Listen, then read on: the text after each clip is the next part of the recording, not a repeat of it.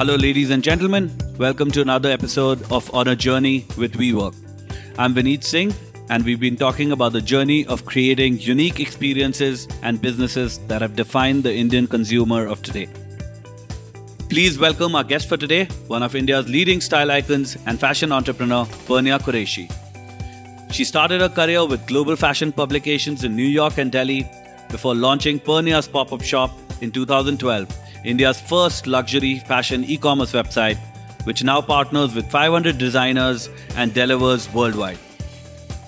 For her latest venture, Pernia has launched Gur Organics, a 100% sustainable clothing line which produces premium garments stemming from forest friendly fibers. In today's episode, we'll talk about Pernia's journey, her love for the Kuchipudi dance form, and how she's found a creative balance in her career.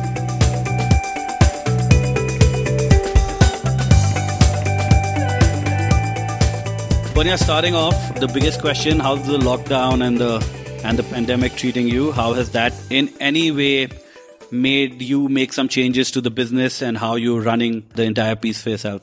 So I've been going through phases, as I'm sure everybody else has. I started off extremely motivated and excited, and I was very, very productive. Then I went through a really bad lull, and I was feeling demotivated. And now I feel better. I think I'm at a good, like, happy medium now, where I'm being productive, but I'm also like taking time out, and I'm kind of getting used to this as the new normal. So I think I'm in a good place now.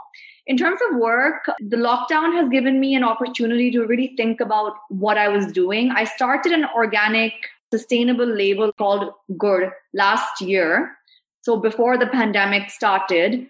And I realized during the pandemic the relevance of doing something like that because now it's become trendy and everybody wants to jump on the sustainable bandwagon.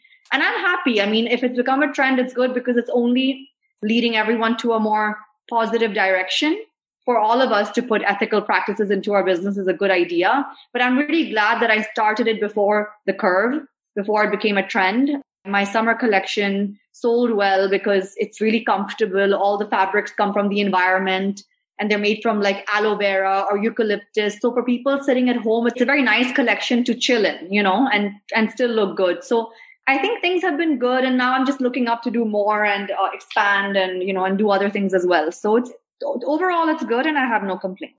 That's nice. Talking about gur, if my research is correct, you're using organic fibers like banana, rose, yes. aloe vera. You mentioned even milk, right? That's kind of unheard of pretty interesting choices. And how did you zero in on that, right? When we talk about organic or sustainable, I understand the whole concept of more natural products, but this is like way into complete nature. So do you want to talk to us about that, please?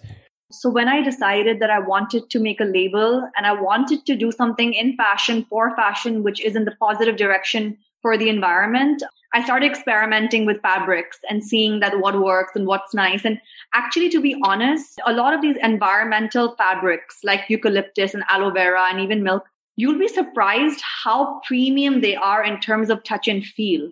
I mean, they literally feel like malai on your skin. They feel so good, you know, and they are a little expensive compared to your regular cotton because obviously there are measures being taken to develop these which are not harmful, with no pollutants used. So they are a little expensive, but they're worth every rupee. Once you feel it on your skin, you'll never want to go back to normal fabric. That's how amazing it was. And I think I was so impressed by the way they feel first. And I was like, oh my God, I have to use this and I have to use that because it feels so good on the skin. And then from there, we took it to, okay, then what designs and what can the collection look like? And then we took it from there. But they just feel so good. And I also realized that so many people have skin issues or have sensitive skin.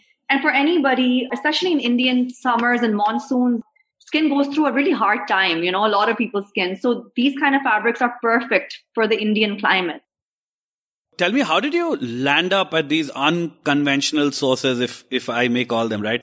Yeah, it's actually really simple. Like you can just do research online on Google. It's really simple. You research natural fibers you you research fabrics made from natural fibers india has a few people who make and sell them right and you place your orders it's actually quite simple but i mean unfortunately it's not as cheap as i wish it was it's, it's, it's a little bit expensive compared to the normal cotton you get but it's worth it. Nice. It's worth it. Speaking of sustainable fashion, Pernia, there's a lot of times when the word organic or natural comes into a product, the word expensive is tagged along with it. And it's because of the fact that there's a lot of effort that goes in, in sourcing, researching, like you mentioned, and putting things together. My question to you is, where do you think this whole sustainable fashion sector going, especially in India? And do you think once this becomes mainstream, if it does, the costs obviously will start getting quite lower as compared to what they are currently? Yes, I, I agree with you. This is exactly what's going to happen. Like I said, during the pandemic, a lot of people's eyes have opened and they have realized that the fashion industry was a extremely polluting and wasteful industry and there have to be measures that have to be taken and although there were some people championing that cause before the pandemic, I think more and more people have joined this bandwagon and it's become trendy. Right. And I'm really glad that it's finally to be environmentally like safe and um, and to preserve has finally become trendy. You know, I'm so glad for that because now people who don't even care for it are joining this bandwagon because they want to be on trend. So many times this works against us, but in this instance, being trendy is working really for the sustainability movement. And yes, I do feel that the more the people who are getting into it, more the practices will become normalized, fabrics will become more available, and hence the price will eventually go down. And I think that's good. And I do think that for slow fashion, for fashion that is ethical, for fashion that is long lasting, it is okay to pay a slightly higher premium. And I think this is what we've learned that over the pandemic that fast fashion is dangerous. You know, it's wasteful. You're wearing something twice from these high street brands, which have no measures when they're making their clothing. And then you have to throw it because it doesn't last because they're bad quality. You'd rather invest in something which is good quality and it lasts you for a lifetime. I have so many pieces of clothing which were made well by masters who my mom ha- had bought like 30 years ago and I still wear it today. And that's the whole idea. You should recycle, reuse, or if you're buying new, then try and buy sustainable. That's amazing. And also, if you look at it and taking a cue from what you said, clothes have lasted so long that 30 years ago your mom got it made. Do you think organic and sustainability was pretty much core into our system about 30, 35 years back and then it got lost and then it's making a comeback again? I think, you know, with India, because obviously, I mean, maybe I'm biased, but I feel like Indians in India had the most brilliant minds from the beginning of time, you know, and if you go into history, you'll see a lot of inventions were from India and um, cotton, handloom, it all comes from India. Our heritage of embroidery and of workmanship. I mean, it is something which we have had for generations, for hundreds and thousands of years, which we've developed. So we were actually the masters of slow fashion. We were the masters of organic fashion, of of making quality garments that last from generations to generations. I mean, I wear my nani's dupattas, which are probably 60, 70 years old, you know? So we were the masters of this. And I think the problem is that what has happened is maybe because of the British Raj uh, colonization. And then after that, we started looking to the West and we were brainwashed to believe that whatever is happening in the West is, is correct and we have to look at them. And we started following this whole fast fashion, wasteful trend when it came to our fashion and our industry. That was a mistake because now even the West has learned that, okay, they need to slow down. They have to look back and world over, this is becoming a trend that you need to really invest in slow fashion now. So yeah, I think Indians were following the West and like world over, it's becoming something which everybody's thinking about. Yeah, I mean, I also feel that the whole quick urbanization, you know, everyone moving at such fast pace and, you know, globe borders opening up, people traveling across, they get fascinated so much with fast fashion, as you, as you would call it. Then people start adopting that a lot more quickly, forgetting the fact that there's some really quality organic products that, you know, could go a long way. Great insight, Pernia. Tell me something. You started off the first ecom platform about what, eight years ago? Yeah. And if I'm right, this is the time when internet was just kicking in. Kicking in as in, you know, people using it a lot more, shopping a lot more. How did you manage? Okay. So I'll tell you why I'm asking you this question.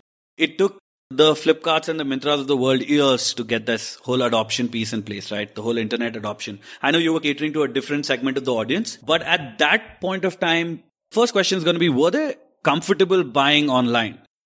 So I think if I may say so, the smart thing I did was as soon as I started from the very beginning, we shipped worldwide. So a lot of my customers from the beginning came from the US who are very comfortable shopping online and have been doing it for generations. So because of that, I had sales and I had business from the beginning.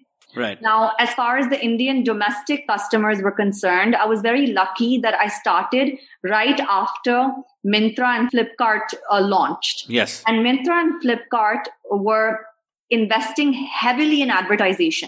That's not a word, in advertising.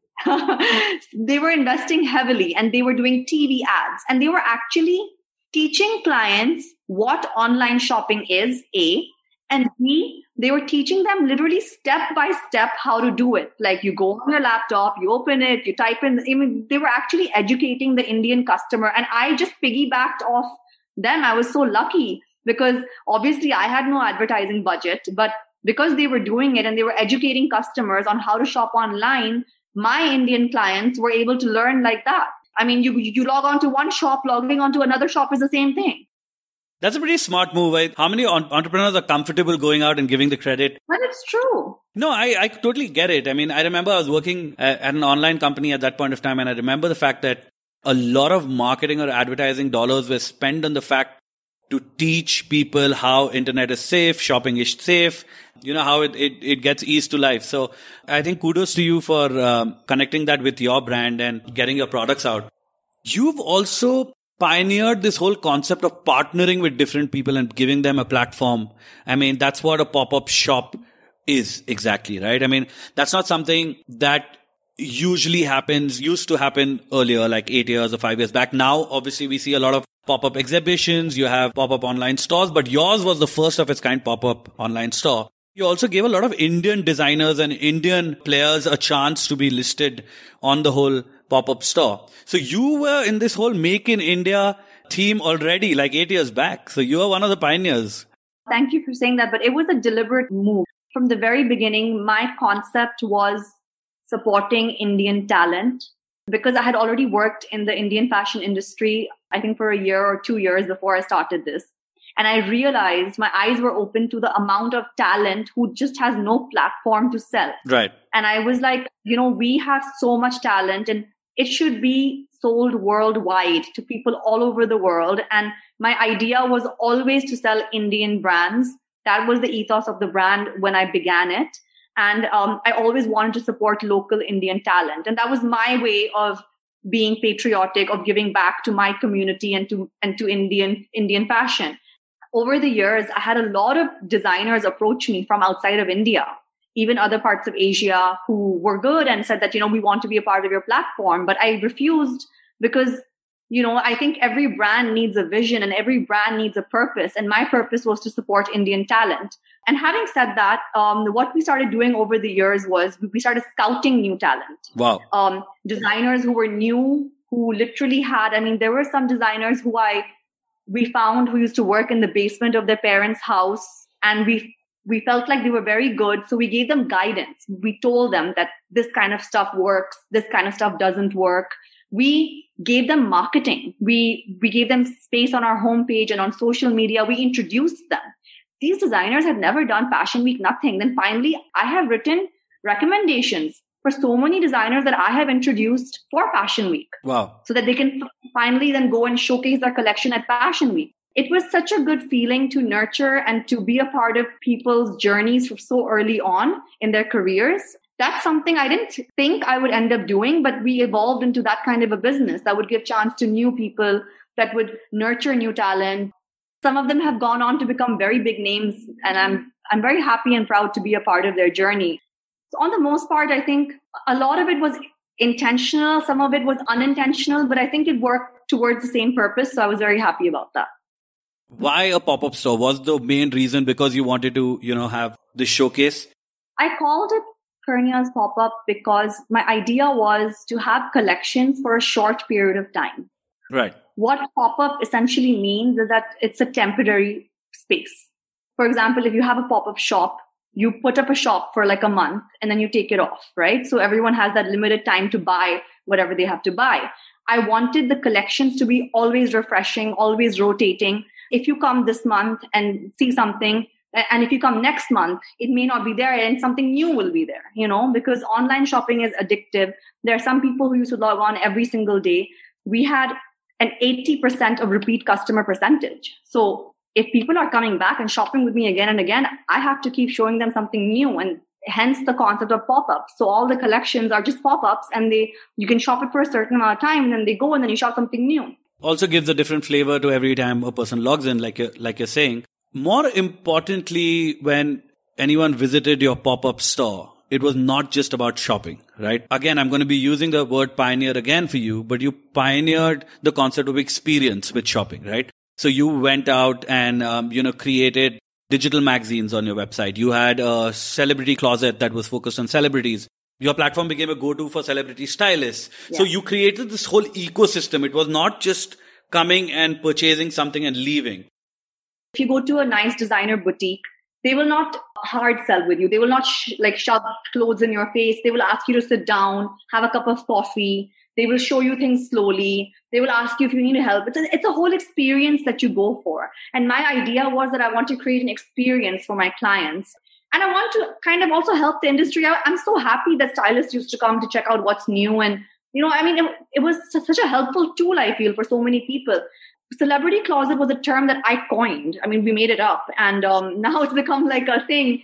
Everybody who's opening a website has a celebrity section. We started that, and then we also were. I want to say the first. I'm pretty sure we were the first, but I don't want anyone to sue me in case somebody else was there. But as far as I know, we were the first people to start a digital online magazine within a store in India. And that's a lot of work. So it's as good as a physical magazine, except it's online. So the, the whole idea for the magazine was to have content, interesting content about fashion, which could interlink the clothing that I'm selling and the accessories. So if you like something in this content, then you can actually go buy it, but you don't even have to buy it. You can just enjoy the content, you know, and that was the whole idea to really give them a nice overall, a nice wholesome experience when they log on. Right. You know what's amazing about what, what you just said is you've literally tried to replicate an offline experience yeah. and put it online and you've been successful at it and that's amazing not a lot of people have been successful in getting that piece together so kudos to you and the team for putting that together and can i tell you an advantage of having an online magazine uh, in a store setup is that it's it's a great marketing tool yeah everything all the content we built we use it for social media then we use it for for marketing so it's really hard to keep a shop relevant or to, to keep anything relevant for that matter. And when you have good content month on month with your magazine, you're able to use that content for marketing and social media. So that helped us a lot as well. Right. And that, that was actually my next question. How important do you think has content played a role in establishing you and, and the pop-up store. I know you're, from what I've done my research, the content is exceptional. I have also heard that you put a lot of heart in it. I used to eat, breathe and sleep this. And now I feel very relaxed because I'm not doing it anymore. But yeah, it was, it was, I was completely involved and this is, it was very important. I think, like I said, I mean, you can't just have a store and expect people to come in and visit and shop unless you don't market it. Right. And you need content for marketing. So it kind of serves two-way purpose where you're getting a nice digital magazine, but you're also getting content for social media and marketing. So it, it worked well. And I think it was a good, it was a good move. That's amazing. You know, one of the things that come with online or setting up anything online is data. As they say, data is the new oil. And from what I know, you've used data very beautifully from Pernia's pop-up shop to go out and create Pernia Qureshi brands. You've done a lot of data research. You've used a lot of data learning that you have had from your yeah. previous venture. You've literally created something that cannot fail because of the research that you've put in. Talk to us about that. You know, honestly, it's it's it's less about data and research and it's more about experience. And of course, if like a technical term for experience, I guess is collecting data. But I think living and breathing this for six years. I don't know how many years I was I was involved. I think six seven years. Living and breathing it every day and learning on the job and really gathering and studying the data that was coming in while I was there, that really helps you and teaches you a lot of what to do and what not to do, you know? So I think Of course, and it would be stupid not to implement those learnings into what you're doing in the future, you know? So it was just about that. And I think any entrepreneur will tell you that they have gathered a lot from their experiences and the data they studied while they were running a business, you know? So it's just as simple as that.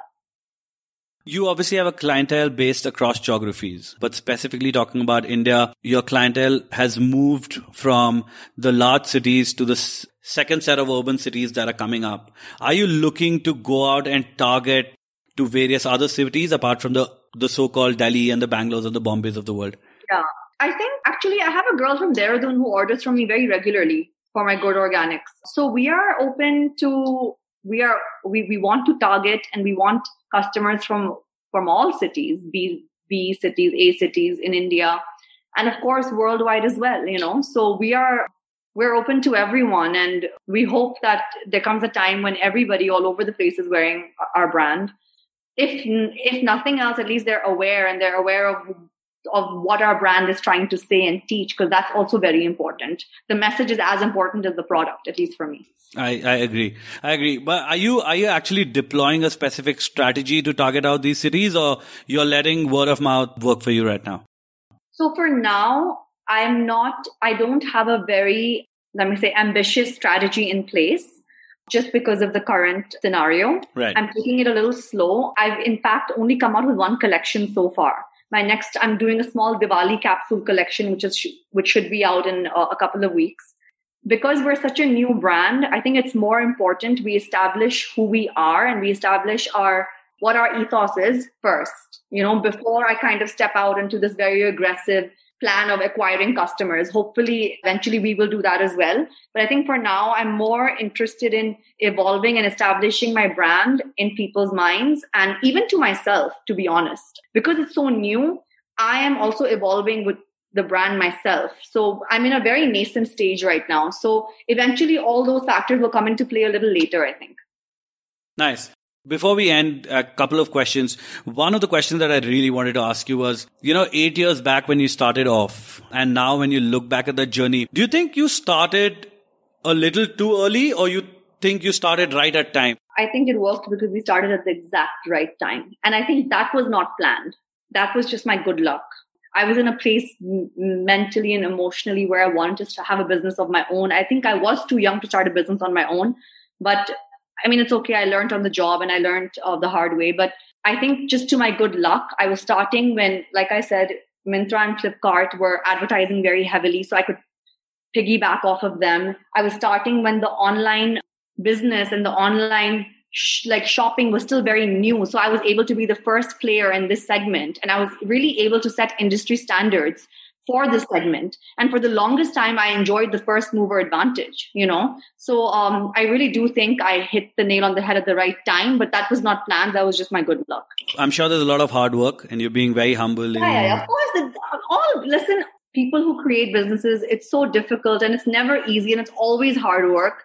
But timing has a big role to play in it and that's all that's never always in your control no i i, I agree however it it needs a lot of guts if i may call it starting off uh, at such a young age going into this completely new territory right and like you said you were not the flipkart or the Myntras that were coming with awesome amount of fundings you wanted to go out and set up a business on this new platform that was coming up people had just started shopping online i i really want to get into the details of what pushed you in taking that risk? I mean, where did that push come from?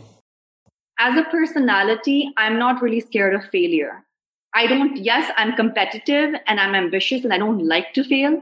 And I, I, I, try my best not to, but I take risks because I'm, I don't feel scared to publicly fail. I am not scared for people to speak about me that, oh, she did this wrong, did that. Like, I'm not scared of criticism. I'm not scared of failure.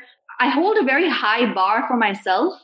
I'm in competition with myself. I try and do the best to my ability and then I kind of leave it. And I've had many failures in life and that's okay. And then I get up and I try something else. So even with this this business, I was like in my mind, I knew that either it's going to be a big hit or it's going to be an absolute flop. And I was like, I'm I'm prepared for both, and I have to prepare myself for both. And everything you try in life doesn't work out, but some things do. And, um, you know, you just have to go with that flow, I guess. And I'm also decently good at taking opportunities that come to me. Decently good. I don't always do, but you, you usually I'm I'm a good judge of taking the right opportunities. So yeah, I think I just went with the flow. I'm not scared to fail and I think that requires a certain personality. You know, if you're the kind of person who's always very reserved and very always wants to play it safe, then there's always a certain kind of work you do. And for people who don't, who want to take risks, there's certain kind of work that they do, you know? So I think I'm the latter. And do you think because you're so awesomely talented with multiple facets, uh, I mean, you're a classical dancer, an actor, fashion entrepreneur, designer, do you think that allows you to take a lot of risks? Like, okay, if this is not working, I'm good at this also. I'm going to, you know, blow it out of the park there. My husband makes fun of me because he, and he's been my friend for the last eight years. So he makes fun of me because he's like, you just want to do everything and you do everything. And I'm that jack of all trades kind of person. And um, he's just like, you know, you should focus on one thing. But I think you can't change your personality. You know, I like doing multiple things. It gives me, it gives me, it like, it motivates me. It gives me joy. And I like I'm basically a creative person. Right. That that's what I have realized. I'm a creative person and within that avenue of being creative, if you give me any job to do, so whether it's in fashion or it's in music or it's in dance or it's in in in in the world of acting, it's something that I have interest in and something that I do want to um and I don't hold myself back. I'm like, just because I have not done something before, if I have interest and I think I can, I have passion for it, I think I can try and I can be good at it. So I try everything. And anything that I don't find success in, I feel this urge to keep doing it until I don't get the success. So the film I did was very small and um, it didn't do like very well. But ever since then, I think it's this, I don't know what it is, this ambitious person in me that I want to prove to myself that I can do everything, you know, at least in in the areas of my interest. So I want to keep doing something or try something again and again until I don't get it and I don't prove to myself that I can do it. You know, it's just for self satisfaction. I don't know what. Which which means that we're going to see you in a film soon. I don't know. I don't know if anyone's going to give me a film, but but the thing is that the wonderful thing about acting and dancing, because I'm a dancer and I've been one my whole life, is that age is no bar. And right. I have no desire to, you know, do something for the wrong reasons. For say example, to be famous or to it's for the satisfaction of the job. So at 40, at 50, I can act at any age. As long as I'm healthy, I can dance till I'm in my 80s. I mean, you see Vaijayanti Mala, she still performs. You know, I don't want to ever hold myself back because of my age or because I'm a girl or because of any factor, you know, and hopefully the only factor that will ever hold, hold me back is is my health and hopefully I'll stay healthy my whole life. So I don't want to ever hold myself back. So we'll see. I don't know. Maybe at the age of 60, I'll star in something. Who knows? I'm sure you Who will. Who knows? I don't know. I don't really care to plan, but we'll see. Yeah. I'm sure you will. We'll be watching out for that movie and I'm sure you'll be amazing at that. Do you think those attributes have built your character even as a business person, as an entrepreneur, that attribute of never saying never, of, uh, you know, going out experimenting or even keep doing what you love till the time you want to. Has that helped you build that character in you as a person? Most definitely. Most definitely. I would say because I've been a dancer, a classical dancer since I was like four or five years old, uh, which is very young to start, but classical dance gives you a lot of discipline. And my parents were actually really cool and quite chilled out. So I think most of my discipline came from my dance training rather than at home. And it gives you discipline to work hard. It gives you discipline to have a like a routine. I also went to boarding school, which helped. But classical dance teaches you perseverance because I don't know if you've seen any kuchipudi performances or Bharatanatyam performances, the good ones. They are a lot of work even the best dancer cannot take a break for a month and then expect to be on stage. That never happens. You have to train to be on stage, to be good, you know? So it teaches you perseverance. And these things which have been ingrained in me since a child is what I take with me, I think, through everything, through relationships, through my business. It kind of carries everywhere with me. And I think, yeah, of course, it does help me when I do my other work. And I think just being a passionate person, I'm very passionate and I get very excited when I talk about things that I'm passionate about. And um, I, I think in all business, some amount of passion or a great amount of passion is very important. You know, what scares me the most is mediocrity. I, I, I never want to do something for the sake of it. I don't want to do it just to do it, you know, and I think being an artist, a dancer primarily, and then maybe I've acted, so an actor. That that gives me passion, you know, and I think that is super important in business as well. Right. And also, do you think just for entrepreneurs of today, you know, when, when you're just focused on your business, doing well, selling your products, getting your brand out, do you think having a passion on the side, like dancing, or we're talking about dancing and acting because it's you right now, but like maybe you know horse riding or something else do you think that's that's a great let out also it's needed like you can't just be in in one zone all the time is the most important thing. It is the most important thing. If you are running a business and you want to be successful, you cannot be doing it 100% of the time. Your mind and your body needs a break.